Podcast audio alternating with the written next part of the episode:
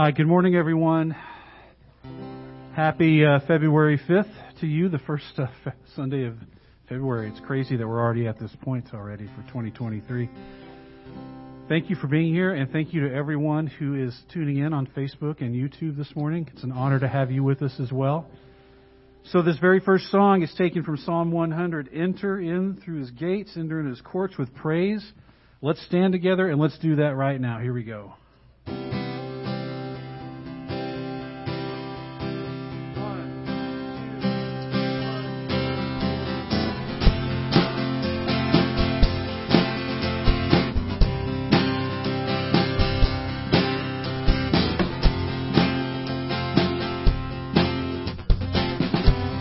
Right, let's sing, church. Enter in through the gate. Enter in. Here we pray. Come before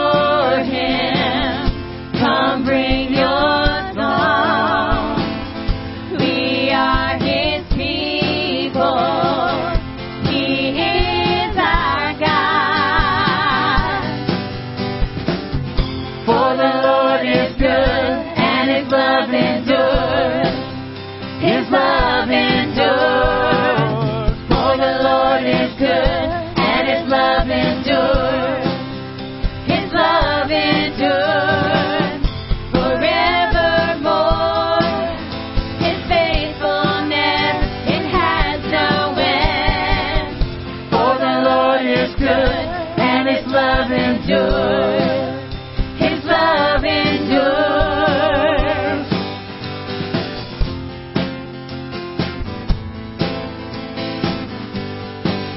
Enter in.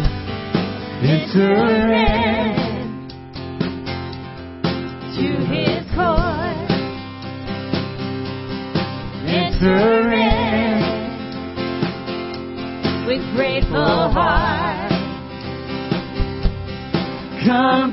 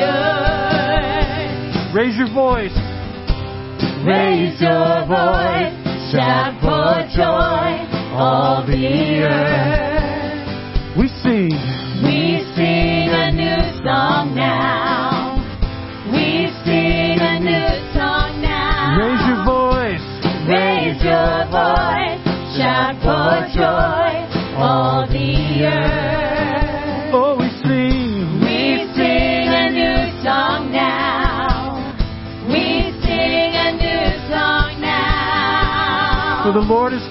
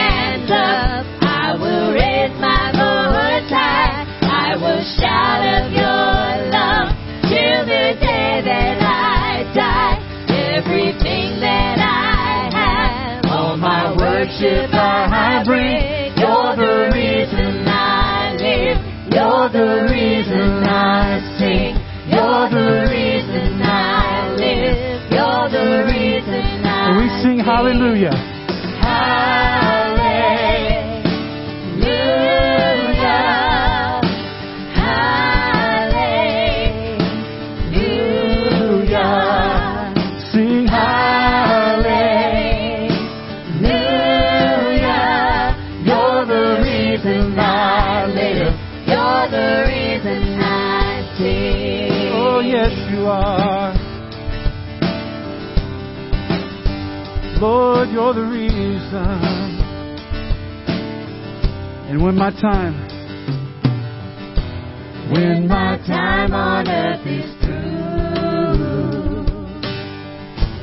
when my final breath has left my lungs, I'll forever be with song goes on and on. I will lift my hands up. I will raise my voice high. I will shout of your love till the day that I die. Everything that I have, all my worship I bring. You're the reason I live. You're the reason You're the reason I. sing. Yes, I will lift my hands up. I will raise my voice high. I will shout of your love till the day that I die. Everything that I have, all my worship I bring. You're the reason I live. You're the reason I sing. You're the reason I live. You're the reason. The reason.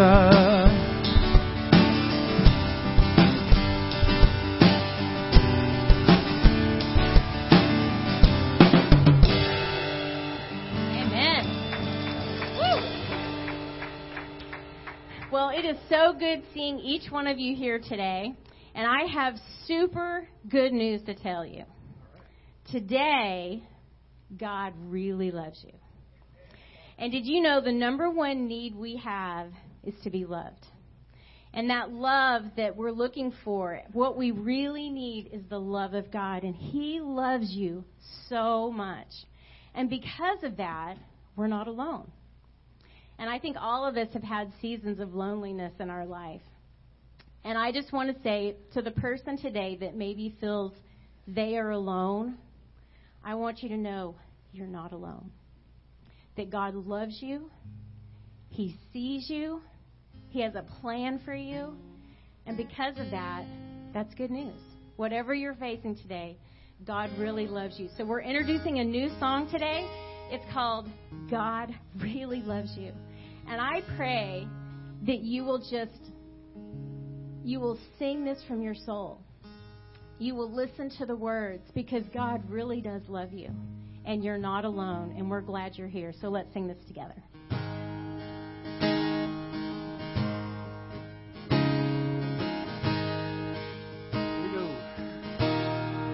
I've got a friend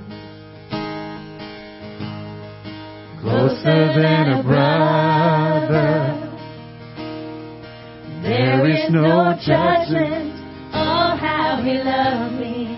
I've got a friend. He is my strength. He is my portion.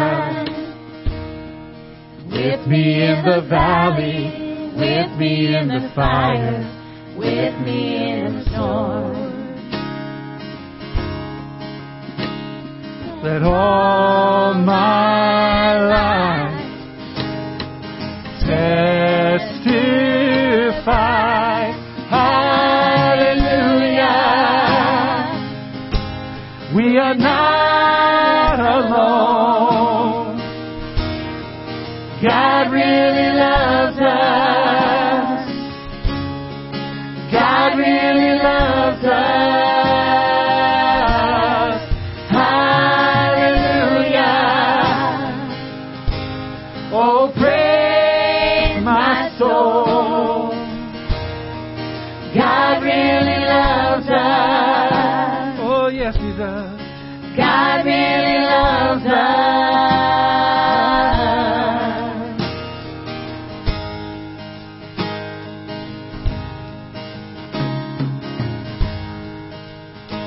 mercy, His mercy is enough.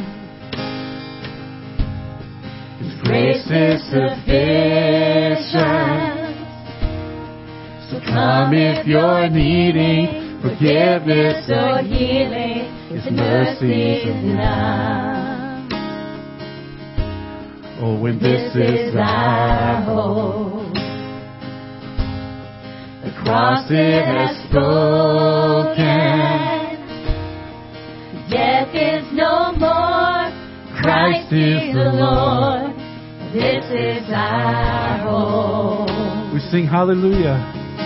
Hallelujah. We are not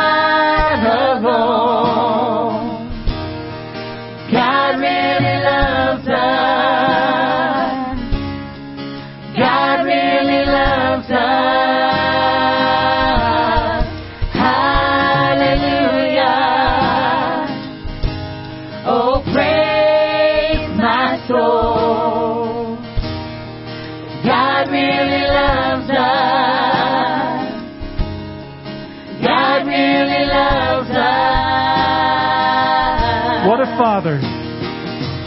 What a father, what a friend, what a savior he is. What a father, what a friend, what a savior he is. Once again, what a Father. What a father, what a friend, what a savior he is. More time, church. What a father, Oh, what a father. what a friend, Oh, what a friend. what a savior he is. Hallelujah. We are not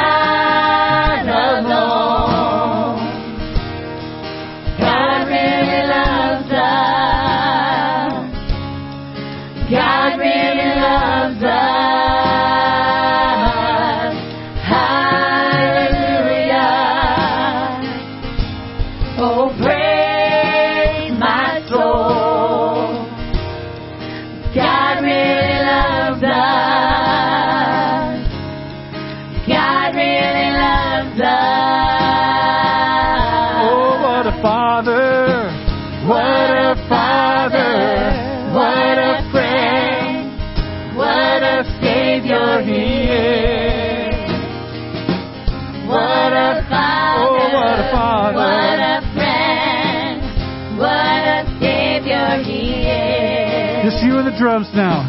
What a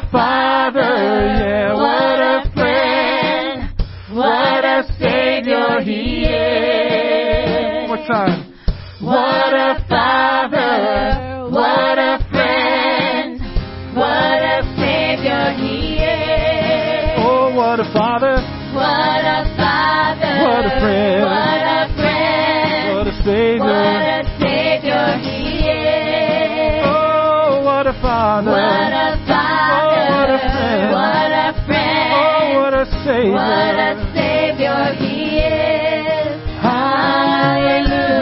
Hallelujah. We are not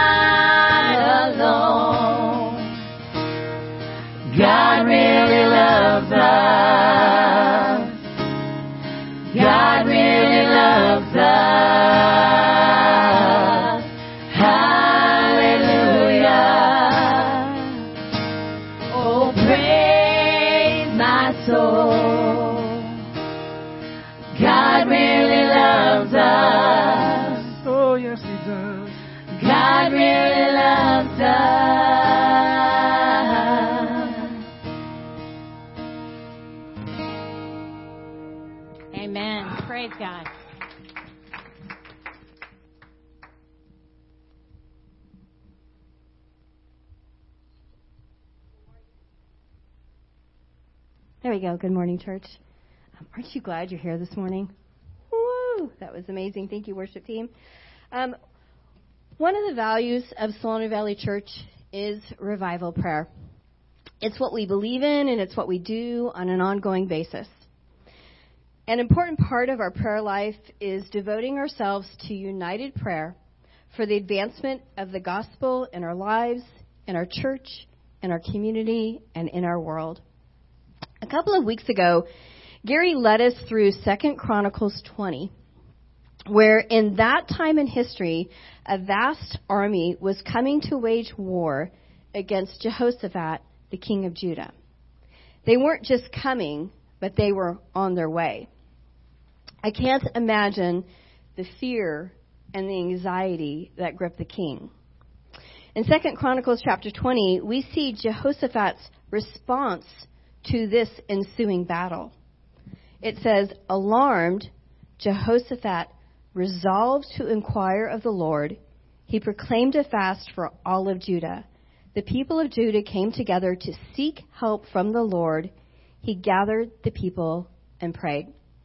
And this was his prayer Lord, the God of our ancestors, are you not the God who is in heaven? You rule over all the kingdom of the nations. Power and might are in your hand, and no one can withstand you.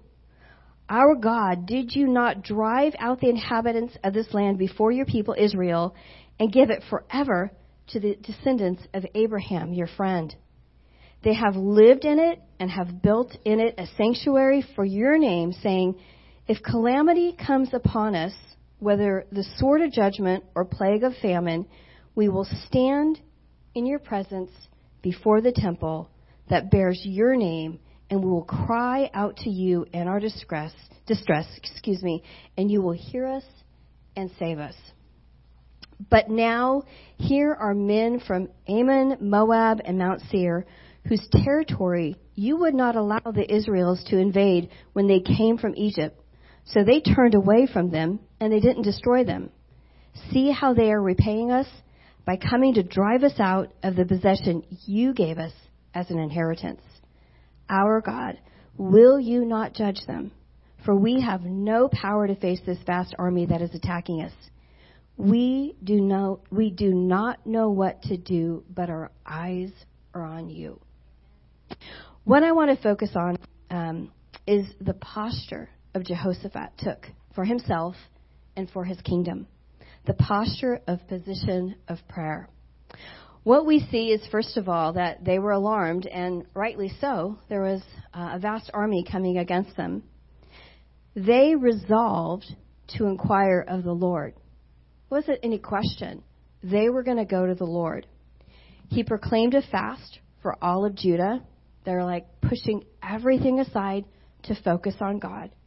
They came together to seek the Lord they gathered and they prayed. They recognized God's power.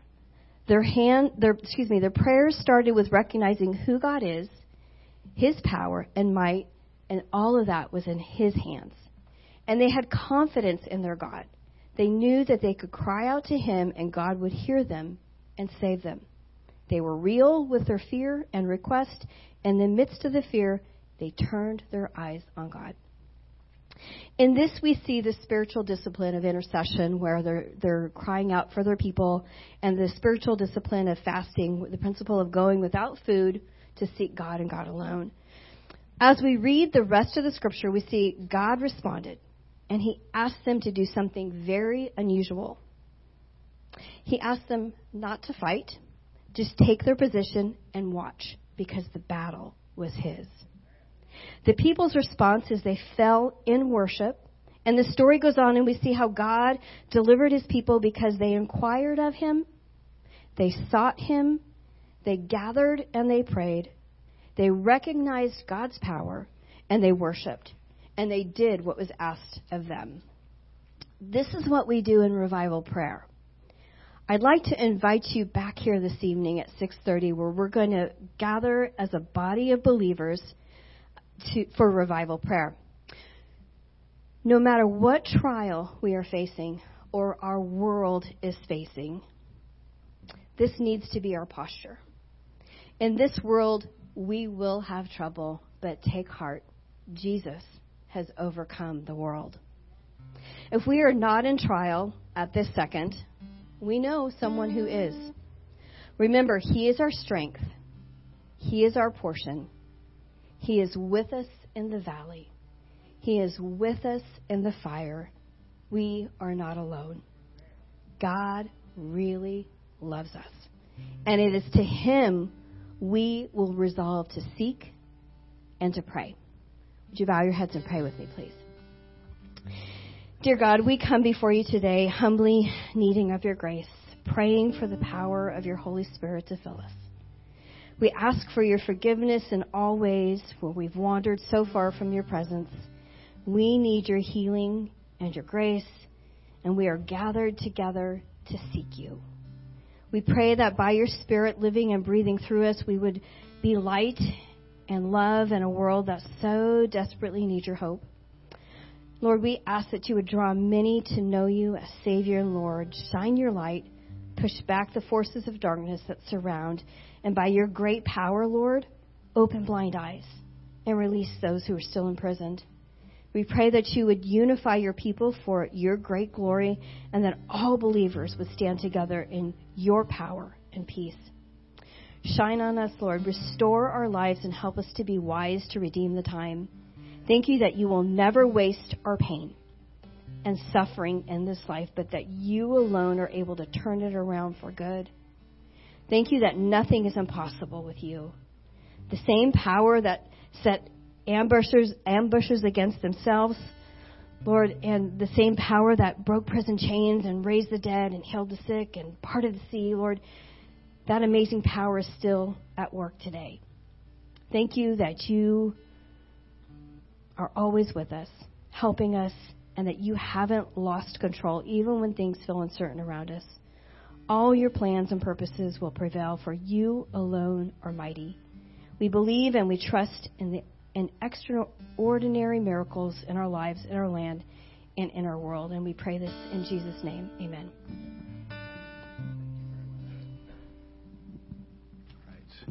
Folks, let's take. Uh, thank you, Carolyn, very, very much for that. Uh, before we uh, continue with our worship, we have one more song we want to do with you. But I'd like to ask you to take a few moments to greet the folks around you, and we'll continue in just a minute. Thank you so much.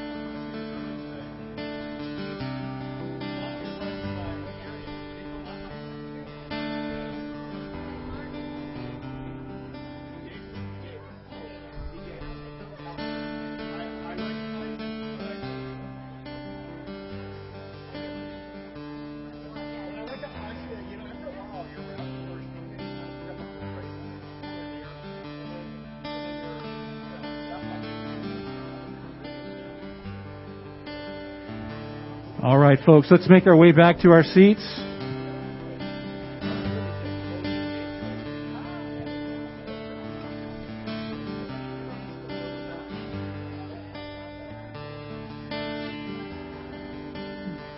Well, I have really been enjoying our series on the purpose driven life, and today we're going to talk about how we were shaped for serving. and this song right here is that's exactly what it's about. You know, the Gospel of Mark, it says that Jesus came not to be served, but to serve and to give his life as a ransom for many.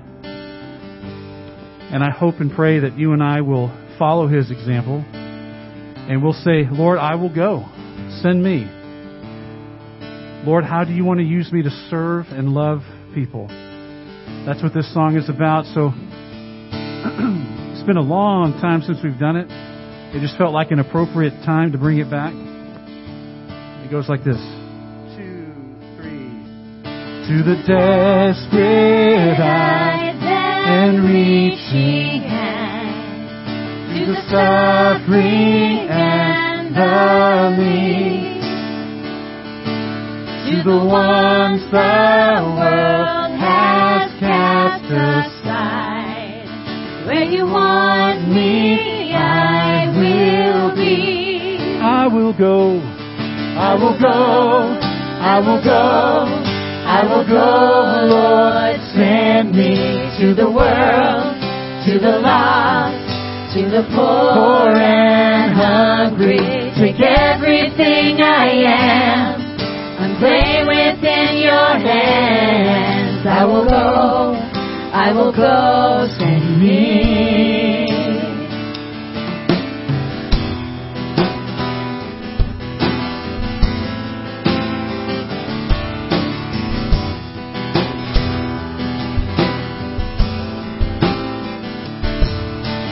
Let not be blind with privilege. Give me eyes to see the pain. Let the blessing you pour out on me not be spent on me in vain. This life. Let this life I will go. I will go. I will go. I will go, Lord, send me to the world, to the lost, to the poor and hungry.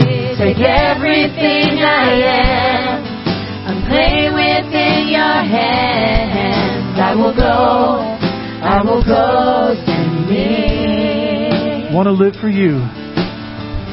I want to live for you. Go where you need me. I want to follow you. Want to live for you. I want to live for you. Go where you need me. I want to follow you. Lord, I want to live. I want to oh, live for you. Go where you need me. I want to follow you. Want to follow you now. I want to live for you. Go where you need me. I want to follow you. Oh, I will go. I will go. I will go. I will go, Lord. Send me to the world, to the lost, to the poor and hungry. Take everything I am and play within your hands. I will go. I will go. Send me. Let's do that chorus again. I will go. I will go. I will go. I will go, Lord, send me to the world, to, the lost, to the poor and hungry. Take everything I am I'm play within your hands. I will go, I will go, send me. I will, I will go, I will go, send me. Once again, I will. I will go, I will go, send me. Let's pray, church. Lord, we do want to live for you. We do want to go where you lead us. And we want to be the hands and feet of Jesus to our community and to this world. Help us to be like Jesus. Help us to live not to be served, but to serve and to give our lives for others. In Jesus' name we pray. Amen. Have a seat, everyone. Thank you. Good morning, everybody. So, am I on there? Yeah, I'm on. Okay. Hey, good to see you guys. Uh, so, hey, real, uh, real quickly, I apologize for the mess as you walked in the door. It actually is going to fit into our message, though, uh, quite well. I think, I think, I don't know. We'll see if I can make a connection. Uh, but yeah, apologize for the mess, and hopefully we'll get it all paved this week, and and we'll have a nicer sidewalk out front. Uh, we have been doing a series called 40 Days of Purpose, and we've been talking about what God's purpose is for our life. And so, so far what we've talked about is we've talked about that, um, we were talking about five different purposes. And the first purpose that God has for you and me is to worship. And worship is how we show our love for God. Okay? Uh, our second purpose is to fellowship. And fellowship is how we show our love for one another. Last week we talked about God's purpose for us of discipleship. And discipleship is about following Jesus. It's about becoming more like Jesus in the way we think. It's about becoming more like Jesus in our, our, our affections, our attitudes, and in our pursuits. And so we talked about that. And this week we're going to talk about God's purpose for you, for me, which is ministry. And I know some people think, no, no, no, ministry, that's what the minister does. And you're right, it is what the minister does. But guess what? You're the minister. Did you know that? That's, that's, that's the way the Bible, uh, the Bible says that we are all ministers, okay? That we are all to be servants of Christ, that we are supposed to, all of us are supposed to serve. And so today we're going to be looking at John chapter 13. If you have your Bible, I'd like to op- uh, encourage you to open it up to John chapter 13. I'm going to be reading for you uh, verses 1 through 17. Uh, before I read the text, though, I want to give you just a little bit of background, if I can. I want to give you a little bit of background here. Uh, in the ancient world, uh, they did not have, uh, oftentimes in most places, did not have paved roads like what we have. They did not have paved uh, paved sidewalks like well, I was going to say like we have, but obviously we don't have one right now. Okay, uh, but they didn't have paved sidewalks. They didn't have paved roads, and when you walked, you walked uh, in open toe sandals. What that meant is that where, wherever you went, you arrived with dirty feet. Okay, didn't matter if you bathed earlier. When you got to where you were going, you got there with dirty feet. Can you say dirty feet? Okay, dirty feet. All right, that's important to understand. Yeah, that's you, Elias. You're right. So they arrived with dirty feet, and so what they would do is, if you were being hosted for a dinner in a household, uh, often you would be greeted. Sometimes you would be uh, water would be provided for you to wash your feet. This would have been common in most homes. Or, like if I invited you to my home and I were very wealthy, I might have in Jewish culture, I might have a Gentile, a non-Jew uh, servant who washed your feet for you. Now I couldn't require a Jewish servant to wash your feet, but I could require that of a Gentile servant. And so, in a wealthy home, you might be greeted with that. Um, in John chapter 13, we have this very interesting story, and I don't know exactly what it looked like, but it could have looked something like this. It could have looked something like this. The guys walk up, they've all got dirty feet. The, the, the guys, you know, the guys, the Bible talks a lot about the guys in the Gospels. You know, the guys, the disciples, all right?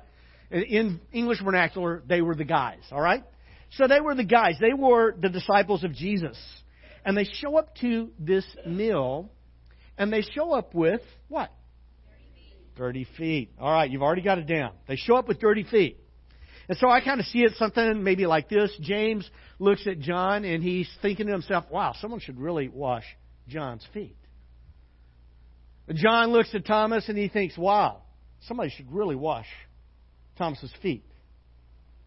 Peter looks at his feet and he says, Wow, somebody should really wash my feet. but nobody really makes a move to wash anybody else's feet. And before I read this text, I want you to understand Luke chapter 22 gives us a slightly different view and perspective on the meal that Jesus had with his disciples, the last meal. Because in John chapter 22, we read this. In John chapter 22, I'll just look here real quick. But in John chapter 22, we read this. It, it says this. It says that a, a dispute also arose among the disciples as to which of them was considered the greatest. They're getting ready to have dinner with Jesus, and they're disputing among themselves who is the greatest. Now, my feeling is if Jesus is having dinner with you, you might think, okay, I think Jesus is the greatest. Uh, but they're having this dispute about who is the greatest. And in John 13 gives us, uh, John the apostle gives us a slightly different perspective. John wrote as an eyewitness of this event. And this is what John says. He says, It was just before the Passover. Hang on a second. It was just before uh, the Passover festival. Jesus knew that the hour had come for him. Now, when you read through the Gospel of John, one of the things you'll read over and over again is you'll read Jesus saying things like, My hour has not yet come. You remember this that Jesus was at a wedding. His mother asked, they had run out of wine, and his mother asked, Hey, Jesus, can you do something about this? And Jesus says, My hour has not yet come. Later, it says that, that there were some people who were going to kill Jesus, but it says his hour had not yet come. And then later, it says something very similar. And again, it says his hour had not yet come. But here, it says it was just before the Passover. Jesus knew. Jesus wasn't surprised by anything. Jesus knew. He was fully aware of everything that was happening in this moment. Jesus knew that the hour had come for him to leave this world and go to the Father. And then says this having loved his own who were in the world, he loved them to the end. You see those words? Having loved his own who were in the world, he had loved his disciples. He loved them to the end. One of the things that John likes to do is he likes to use words in almost an ambiguous way, where you could read it or understand it one way, or you could read it and understand it another way. And John kind of does this here, where you know he it says that Jesus loved them to the end, which could mean he loved them to the end of his life, or it could mean that he loved them to the uttermost. And I think what John is saying is he loved them to the uttermost, to the end of his life, to his last breath. He loved them to the uttermost. In verse 2, it goes on to say, the evening meal was in progress. Key word, progress. By the way, whenever you're reading through the scriptures, you should always pay attention to key words, key phrases, key ideas. You should always pay attention to what you see in the text. The evening meal was in progress. Now, for you, for me, we read that and we kind of blow past it. We don't really think about this because we come from a different culture. When I come to your house, you don't normally, you know, I don't know, have your next door neighbor wash my feet for you, okay? If you come to my house, I don't know, I, I probably won't wash your feet, okay? Uh, but that would be really awkward, all right? Uh, but but but um, in the ancient world, you did not you did not wash your feet after the meal was in progress. You washed your feet. People your feet were washed when you entered the home. Says the evening meal was in progress. My guess is the disciples were having this little debate about who among them was the greatest.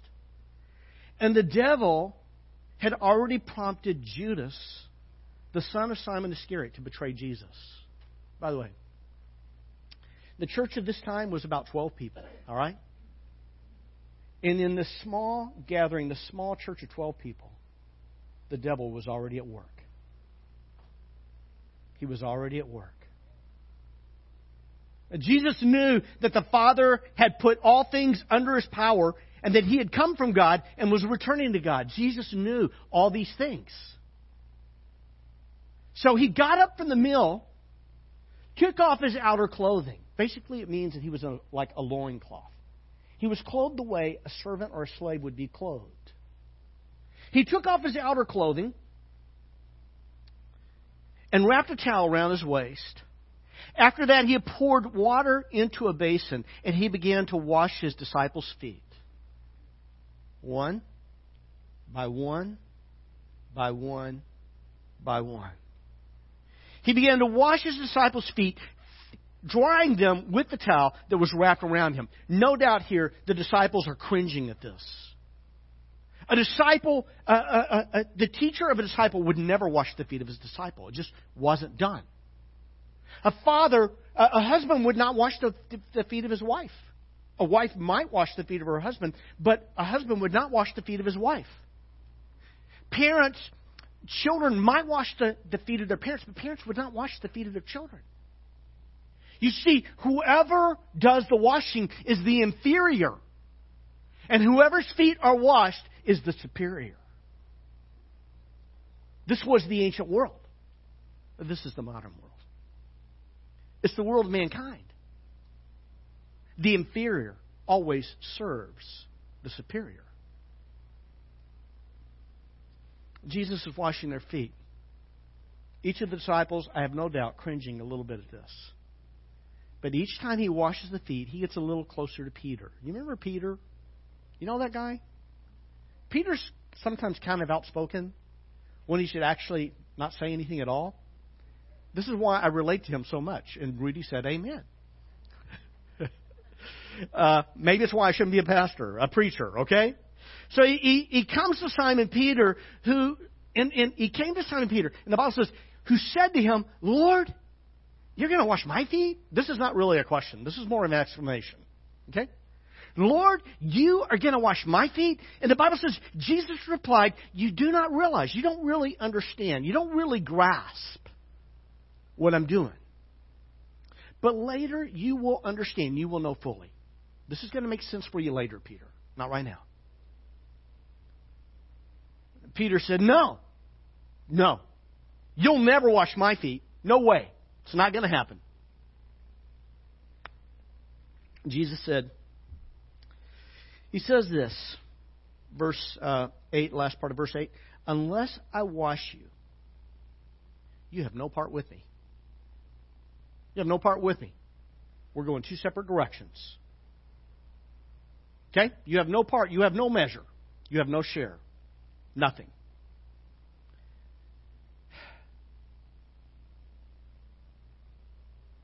Then Simon Peter, in typical Peter fashion, replied, Not just my feet, but my, my hands, my hands, and my head uh, also as well. And Jesus answered, He says, Those who've had a bath, remember the ancient world? You've bathed before you've gone to the home for the meal. Those who have bathed, those who have had a bath, need only to wash their feet. Their whole body is clean. And then he says this, in, in, in, in English, this doesn't come through quite as well as it does if you're actually reading a Greek text. He says this. He says, You are clean. And the word you here is, uh, in, in the South, they say it this way y'all. Okay? This is the proper translation of this verse. Y'all. This is not you. This is y'all. You all. Okay? Y'all are clean, though not every one of you, or each one of you. For Jesus knew who was going to betray him. Jesus already knew who the traitor would be. By the way, Jesus washed the feet of Judas. Did you know that? He washed the feet of Judas.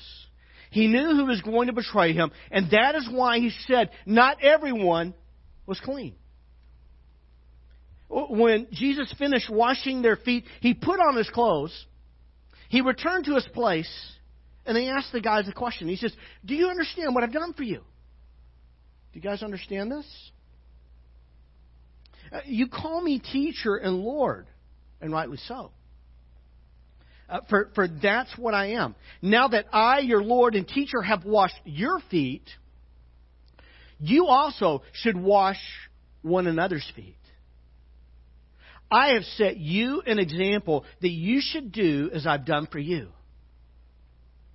Very truly, I tell you, no servant is greater than his master, nor is a messenger greater than the one who sent him. Now that you know these things, blessed are you if you do them. Let me pray for us, and we're going to launch into this text and look at it in a little more detail here. God, you are great, you are awesome, and your word is true. Lord, we pray you would help, help us to humbly receive the word implanted that's able to save our souls. I pray that your Holy Spirit would help us to discern and understand the teaching of your word and apply it to our lives. And I pray this in Jesus' name for your glory. Amen. Um, there are five key observations I want you to see here. Uh, when I'm going through and I'm studying a text like this, I mean, honestly, I, I don't know how many observations I listed out when I was studying the text, but it's not uncommon for me to list 30, 40, 50 or more. Okay? Uh, I, I listed a little over page of observations. Okay? Now, not every observation is as important and significant as other observations. But what you do when you come to the text of Scripture, you want to observe what's in front of you before you begin to try to interpret the Scripture. See, you have to you have to understand what are the key observations because keys unlock meaning, and that's how you interpret Scripture. You have to know what are the key observations, and I believe there's there's at least five key observations in the text that I just want to speak to briefly, and then we're going to talk about how to apply this. What does this look like in our lives? What's the significance of this? And so, five key observations. First observation is this: is Jesus saw all things clearly. That's right. Jesus saw all things clearly. Jesus was fully aware of everything that was going on around him. In, in, verse 1, it says that Jesus knew that the time had come for him to leave the world and go to the Father. Uh, it, it goes on to say that, that Jesus knew, verse 3, that Jesus knew that the Father had put all things under his power. All things had been placed under his authority. He knew that he had come from God. He knew that he was returning to God. He knew who was going to betray him. See, Jesus saw all things clearly. Now, why is that so important? Because when we see this and know this and understand this from the perspective of Jesus, it puts a whole lot more weight on the implications of this text for our lives. That the first thing I want you to see is that, that Jesus saw all things clearly. Secondly, seeing all things clearly, he loved his disciples dearly. Wait a second. When I said that, that Jesus saw all things clearly, as you read through the text of Scripture, you see that Jesus not only knew who was going to betray him, he also knew who was going to abandon him. See, he knew which of the twelve would, would betray him. But he also knew that every other one was going to abandon him. He also knew who was going to deny him Peter. Jesus knew all these things, and then you know what he did?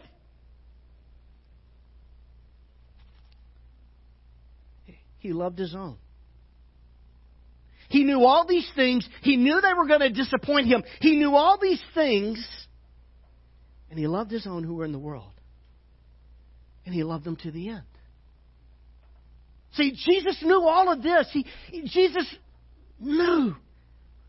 Jesus knew when I said, Lord Jesus, I want you to take control of my life. I want you to make me the kind of person you want me to be. Jesus knew when I prayed that prayer, he knew that I would one day disappoint him. By the way, I've disappointed him more than one time, okay? See, Jesus knows everything about you. He knew everything that his disciples were going to do. And yet he loved them to the end. He, he, Jesus saw all things clearly, but he also loved his disciples dearly. He loved them to the end. He loved them to the uttermost. He loved them to his very last breath. Number three, Jesus served his disciples humbly. Now, now remember, when, when Jesus washes the feet of his disciples, this is not something that, that this is something that's way, way like this is like such a distortion of the contemporary value system and in, in, the way they live their lives. I mean, this is like I don't know. It'd be like um, it'd be like it, it'd be like showing up at the home of Elon Musk, who owns Tesla and all that kind of stuff. It'd be like showing up at Elon Musk's house and him taking the role of a servant and treating you, him assuming the role of an inferior, treating you like a superior. It'd be like showing up at the White House, the president, tr- president of the United States, treating you like a superior while he takes the role of an inferior. Except what Jesus did was even greater and more significant.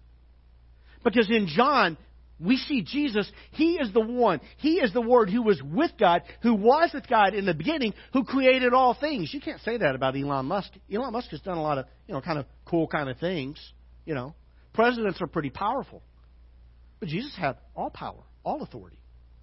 And yet He assumes the role of a servant. That Jesus he, he saw all things clearly. He loved his disciples dearly. He served his disciples humbly. Jesus cleansed his disciples spiritually. When Jesus comes to, and, and this is, I, I can get lost in this one, so I'm going to try not to get lost in it, okay? So forgive me, all right? I'm going to do this the best I can. Jesus comes to Peter. Peter's like, Are you going to wash my feet? And, and, and, and Jesus says, Well, you don't understand what I'm doing now, but later you're going to understand. And, and Peter's like, No, you're never going to wash my feet. And then in verse 8, what, what, what, what, what Jesus says to Peter is he says, if, you, if I do not wash you, you have no part with me. See, every single one of us is lost without Jesus. Every single one of us is a sinner. We have sinned against God. We have sinned against God by things that we have, have said, things that we have done, things that we have thought. But all of us, according to the Scriptures, all have sinned. All fall short of the glory of God. You have, I have, we all have, we all do. And the only way we can have a right relationship with God is not, I, I can't earn my way to God by all my good works. The only way that I can have a right relationship with God is by Jesus forgiving me of all my sin. Jesus forgiving me of all my sin, and then Jesus giving me all of his righteousness. Uh, that's called the doctrine of justification. Being made righteous by God through the sacrifice of Jesus. See, the only way that Peter could have a part with, with Jesus is if Peter was cleansed by Jesus. And the only way that you and I can have a part with Jesus if we are cleansed by Jesus.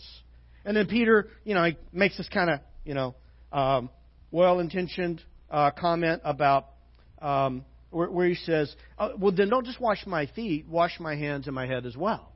In verse 10, Jesus says, Those who have had a bath need only to wash their feet. Their whole body is clean. So, so real quick, and, and this is the part where it's easy to get lost, is that when, when God saves us, we experience what the Bible calls justification. We are made righteous before God uh, with God. It's actually a legal term to be justified. It's, it's, it's, it's a word that's in the Bible again and again and again. You may not be comfortable with me talking about it right now. You may not be comfortable understanding it, but it's a word you really need to get extremely comfortable with because it is your basis for having a relationship with God. This doesn't happen, you don't have a relationship with God.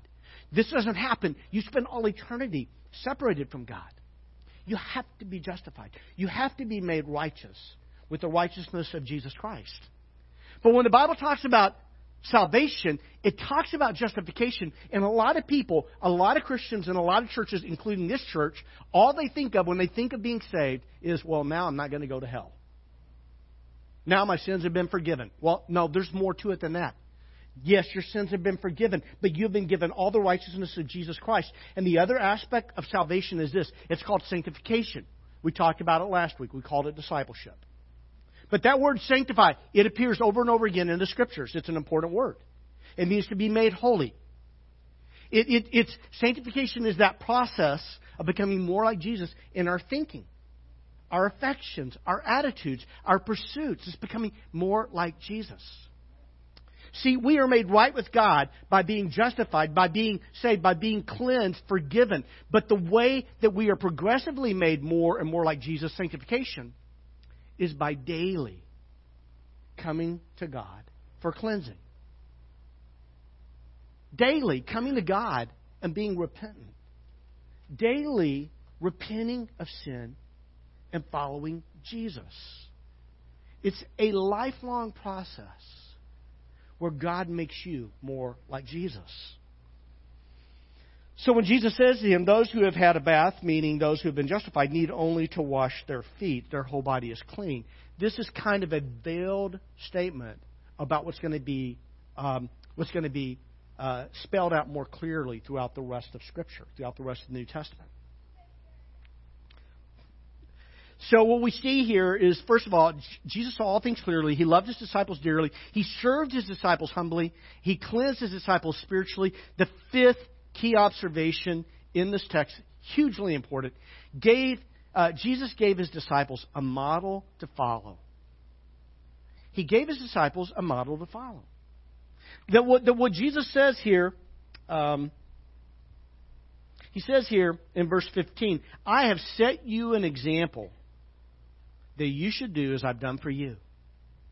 What he means for this is that I have washed your feet. You also should wash one another's feet. Uh, he says, You call me teacher and Lord, rightly so. That's who I am. This verse 13. Now that I, your Lord, your teacher, have washed your feet, you also should wash one another's feet. I have set you an example that you should do as I have done for you. that we are to follow the example of Jesus. So let's talk real quickly about two takeaways and what it looks like in our daily lives. First takeaway is this Jesus loved us, served us, saved us, so that we might serve others over self. Folks,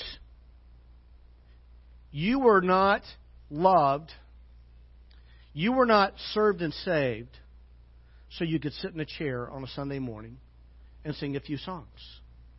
That's not why God saved you. That's, God, God loved you. God served you, has saved you so that you will serve others over self. We were saved for a purpose. Can you say purpose? We're talking about 40 days of purpose, right? You see, the fourth God, fourth purpose for your life is this is to serve. To serve others over self. And Jesus has loved you. He has He has served you. He has saved you so that you might serve others over self. Second, second um, takeaway here: um, washing the feet of, feet of others is how we experience profound joy in following Jesus. In verse 17, Jesus says this. He says, Now that you know these things, you'll be blessed if you do them. You know, every once in a while, I've noticed in church culture, in many churches, sometimes even our own church, is that sometimes we look at someone as being spiritual because they know a lot about the Bible. They know a lot about the Bible. They can quote a lot of Bible verses. Therefore, they must be really mature. Do you know a person can know a lot of Bible verses and still be lost? Do you know that? Knowing a lot of Scripture, being able to go from Scripture to Scripture to Scripture, doesn't mean you're spiritually mature. It doesn't. Maturity looks like living Scripture, not simply knowing Scripture. One of our values, Carolyn talked about revival prayer. One of our values is is is uh, Scripture lived. That we don't simply learn Scripture to know Scripture; we learn Scripture to live Scripture. See, that's what God is wanting. He's wanting us to live out what His Word says, not simply to know and understand what His Word says.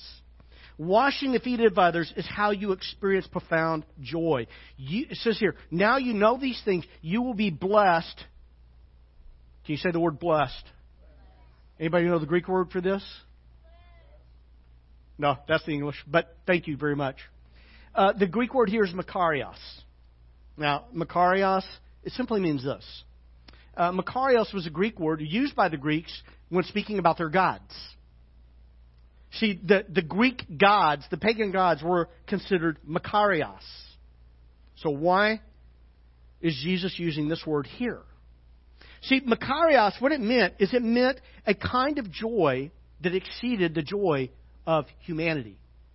See, humanity was not supposed to be able to experience Makarios. It's a kind of joy that exceeds human joy. It was a kind of joy that was thought to be a joy of the gods. And of course, in the Bible, we see there's only one true God. There's only one true God, the Lord God. And, and we see that there's only one true God. And He's able to give us a kind of joy that exceeds uh, anything that's humanly possible. That's what it means to be blessed. And that kind of blessing and that's, that kind of profound joy is the result of what happens when we begin to wash the feet of other people. So, what does foot washing look like in everyday life? All right. I got two examples for you here, okay? First of all, foot washing looks like washing feet. It looks like washing the feet of others. So recently, my daughter or my daughter Faith has been washing the feet of the homeless. She's been working, uh, doing a clinical with the Salvation Army uh, there in um, where's she at? Pasadena. Uh, she in Pasadena, and yeah, they do have homeless people in Pasadena, same as here. Okay, uh, and what she does is she washes the feet of the homeless. You know why they wash the feet of the homeless? Sometimes homeless people don't have uh, proper shoes and socks, and sometimes they, they don't have good practices of hygiene. And one of the things you see among many who are homeless is they have infections in their feet. This is very, very common. And so what they do is they wash the feet of the homeless. That's just what Jesus does. See, Jesus doesn't just wash the feet of good church people. He washes the feet of people who are going to abandon him, people who are going to deny him, people who are going to betray him. He washes their feet. Uh, he, he doesn't wash the feet of superiors because there is no one superior. He washes the feet of inferiors. He washes the feet of people who need their feet washed.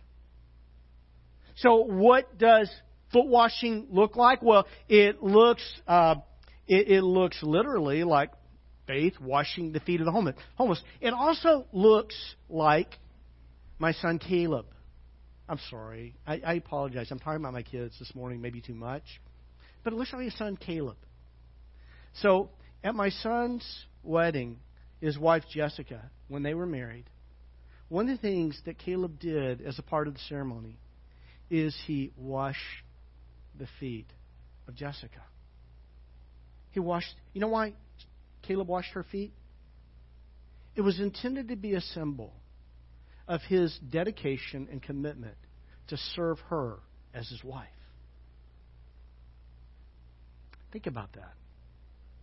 Uh, Jesus says to those of us who are married, men, love your wives as Christ loved the church and cleanse her by the washing of the word. Gentlemen, I put the notes on pink paper to remind you. Actually, it didn't. It happened by accident. But let's pretend like I, I put it on pink paper intentionally to prepare you for Valentine's Day. Do something that washes the feet of your wives. Okay? Um, show them tenderness, show them kindness, show them love. So, what does foot washing look like in everyday life? Let me give you six different things here, and then I'll pray and we'll have the worship team come up. Um, uh, first of all, uh, uh so real quickly, these are implications. Implications from the text. Number one, there is no place for consumerism in how we follow Jesus. See, your culture is discipling you. Did you know that? Every person here is a disciple. Not everybody here is a disciple of Jesus. Not everybody here is a disciple of Jesus. I wish we could say that all of us are, but that's not necessarily true. Sometimes we're a disciple of Jesus, but sometimes we're being shaped and discipled by our culture more than we are by Jesus. Did you know that? Sometimes we are shaped more by our culture than we are by Jesus. We are discipled more by our culture than we are by Jesus. And when we are discipled and shaped by our culture, you know what happens? We become consumers. We become consumers. We become spiritual consumers of spiritual experiences, of religious services.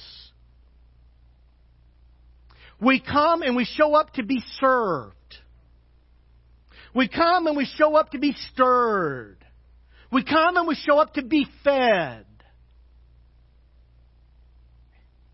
And that's not the way church is supposed to be. That's not the way following Jesus is supposed to be. We're not supposed to be consumers shaped by our culture. We are supposed to be shaped like Jesus so that we become to serve others to serve others over self. There's no place for consumerism in how we follow Jesus. Number two, washing the feet of others means adopting the role of servant in how we serve. It means adopting the role of servant. So, what does this look like? I'll, I'll, I'll just spell this out for you from the perspective of a pastor. A kind of I, I have, I'm just going to tell you, I have a pet peeve. I have a pet peeve among pastors. I think most pastors are fantastic guys. I really do. I know a lot of them. I meet with them. They, they help me in so many different ways. I'm a better pastor because of the investment of other men in my life. Last week, I had lunch with Tim Swanson, who's the president of Venture Church Network here in, in NorCal, and a good friend of mine. And, and man, I just got so many good things from my time with Tim. I really did. Just some really good stuff that was helpful for me and how to be a better pastor. And but but one of the things I've watched with some pastors is they always are looking for a bigger stage. They're always looking for a bigger stage. Some pastors, not most pastors, but some pastors, that they go from the small church to the medium-sized church. They go from the medium-sized church to a little bit larger church. They go from the larger church to a mega church. Then they get in trouble with some women and they're no longer in ministry. You know, um, I, am trying to remember who it was. I think it was Warren Wiersbe who said that, that, that there's too much pursuit of celebrity in being a pastor instead of a pursuit of servanthood. And I'm, I'm probably not saying it as well as he did it. But it was something I read this last week, and I thought, wow, that's really profound. Uh, washing the feet of others means actually adopting the role of servant. Okay? Really treating others as better than ourselves. That, that, that, um, that number three, washing the feet of others means having uh, the attitude or mindset of Christ. And I'll just refer to this really quickly. You can write this down. I think I actually wrote it in your notes. Philippians chapter 2, verses 5. Um, uh, through uh, verse 8. It says this It says, In your relationships with one another, have the same mindset of Christ Jesus. Mindset. In some translations, it says attitude. Is what, what, what, what Paul says here when he's writing to the church in Philippi, the Word of God says, in your relationships with one another, have the mindset of Christ Jesus, who being in very nature God, he was divine. Everything that God the Father was, Jesus was and is. Everything that God the Holy Spirit was, Jesus was and is. Fully God, divine nature. Who being in very um, nature, God, did not consider equality with God something to be used to his own advantage or something to cling to. Rather, he made himself nothing, taking the very nature of a servant. That's what Jesus did being made in human likeness and being found in the appearance as a man, he humbled himself by becoming obedient to death, even death on a cross. You see, um, washing the feet of others means having the attitude, mindset of Christ. Uh, number four, washing the feet of others doesn't begin by considering our gifts, our talents, our abilities, or passion for ministry. Now, one of the things as you're reading, if you're reading The Purpose Driven Life, You're going to hear, hear Rick Warren talk about your shape, meaning your spiritual gifts, your heart, your abilities, your passion, I think, and then your experiences. And, and there's a lot of good stuff in this. But one of the things I've noticed with some people and how they focus on spiritual gifts, and this is part of the problem with the church in Corinth. The church in Corinth was perhaps the most, um, I don't know what you'd call it, uh, well, uh, carnal, worldly, fleshly, corrupt, uh, immature church of all the churches. Interesting, it's also the church that knew more about spiritual gifts than anybody else. But most of what Paul says about gifts to them is a word of rebuke. You use your gifts to edify yourselves. Your gifts were given to you to edify others. When people get hung up on spiritual gifts, I'm like, you know how I found out what my spiritual gifts were? I served. That's what I did. You know how people in the New Testament church found out what their spiritual gifts were? They didn't take a spiritual gift inventory. They served. When Jesus looked at the messy feet of his disciples, he didn't do a spiritual gift inventory and say, "Oh, I don't have the gift of foot washing. I don't need to wash their feet." Okay? I do not have the spiritual gift of mercy. I'm just going to tell you, it's true. I wish that I was more merciful. But that doesn't excuse me from not showing mercy to people who need mercy. Um, you see, washing the feet of others doesn't begin by considering our gifts, our talents, abilities, passion for ministry. I think all these things are important. But more important is our mindset and our attitude. See, the starting point is the attitude of Jesus, not what is my spiritual gift. The starting point is the attitude of Jesus. What would Jesus do in the situation? Well, what did Jesus do when the disciples' feet were dirty? Did he say, oh, let's do a spiritual gift inventory and see if I can do this? It's not what he did. He got down on the, the ground, stripped of everything but a loincloth, towel wrapped around, wrapped around his waist, and washed the feet of his disciples. It begins with serving. Okay, number five. Washing the feet of others begins with the need of the person and the need of the moment. See, it begins with the need of the person and the need of the moment. And finally, number six, washing the feet of other, others is about people, not programs. Sometimes, you know, I, I'm talking we. Not you, we. Leadership in a church. We get concerned about plugging all these little slots of ministry. You know what?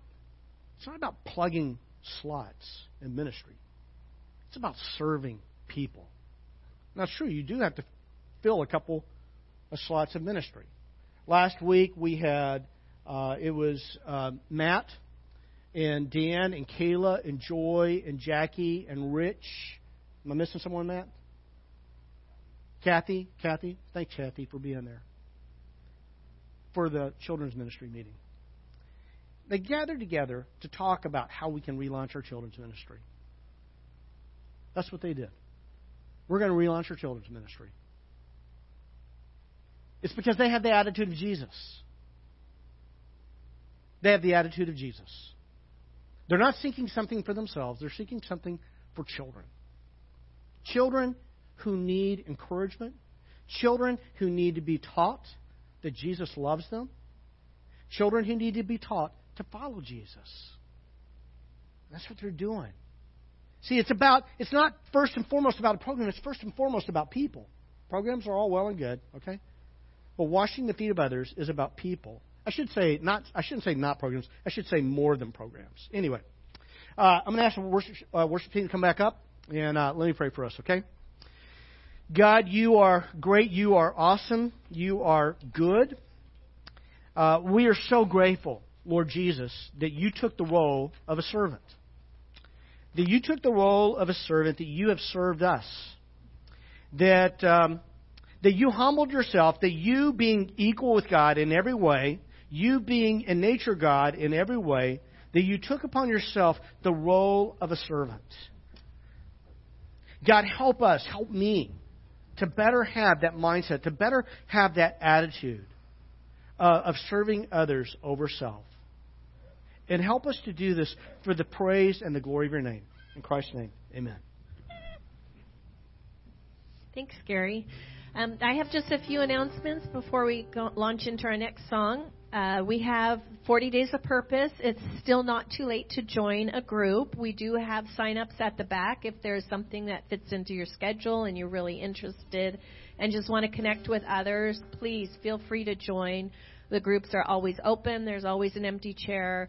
Um, they're great and edifying. So I just want to really encourage you to start that the new year off with you know, a little bit more connection. Um, also, we again, I want to uh, reiterate Carolyn's invitation. We just want you to join us here tonight at 6:30. Usually only goes for an hour. We're respectful of your time, but we just want to continue to pray for revival within our church, our homes, community, and the world.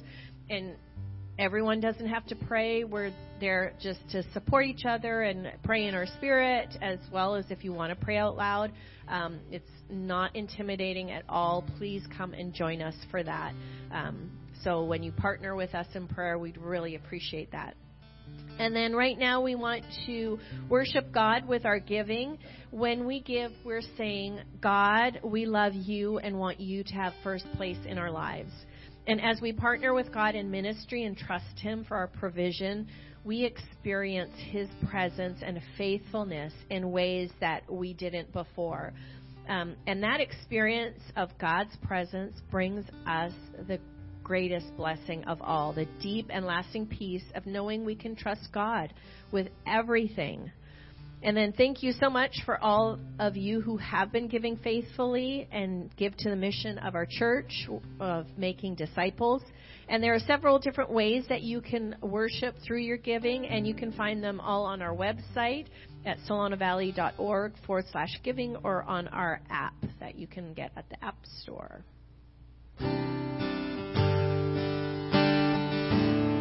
Thank you, Elsa. Church, let's stand together.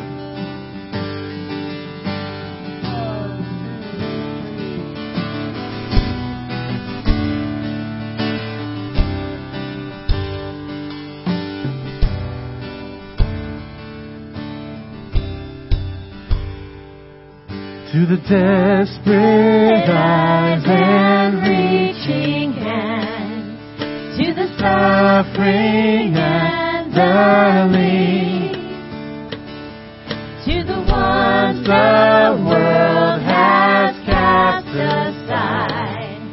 Where you want me, I will be. I will go. I will go, I will go, I will go, Lord, send me to the world, to the lost, to the poor and hungry. Take everything I am, I'm playing within your hands. I will go, I will go, send me. Let me not. Let me not be blind with privilege. Give me eyes to see the pain. Let the blessing you poured out on me not be spent on me in vain. Let this life be used for change. I will go. I will go, I will go, I will go, Lord, send me to the world, to the lost, to the poor and hungry. Take everything I am, I'm clay within your hands. I will go, I will go, send me. And I want to live for you. I wanna live for you, go where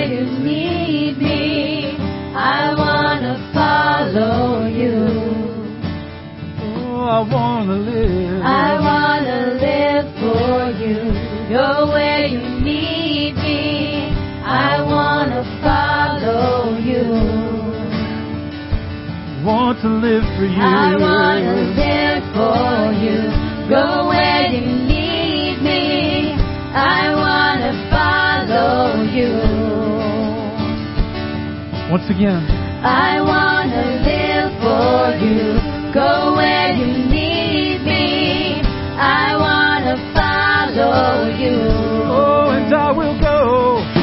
will go, I will go, I will go, the Lord, send me to the world, to the lost, to the poor and hungry. Take everything I am, I'm clay within your hands. I will go, I will go, send me. Once again, I will go. I will go, I will go, I will go, Lord, send me to the world, to the lost, to the poor and hungry. Take everything I am, I'm clay within your hands. I will go, I will go, send me. I will. I will go, I will go, send me. Once again, I will. I will go, I will go, send me.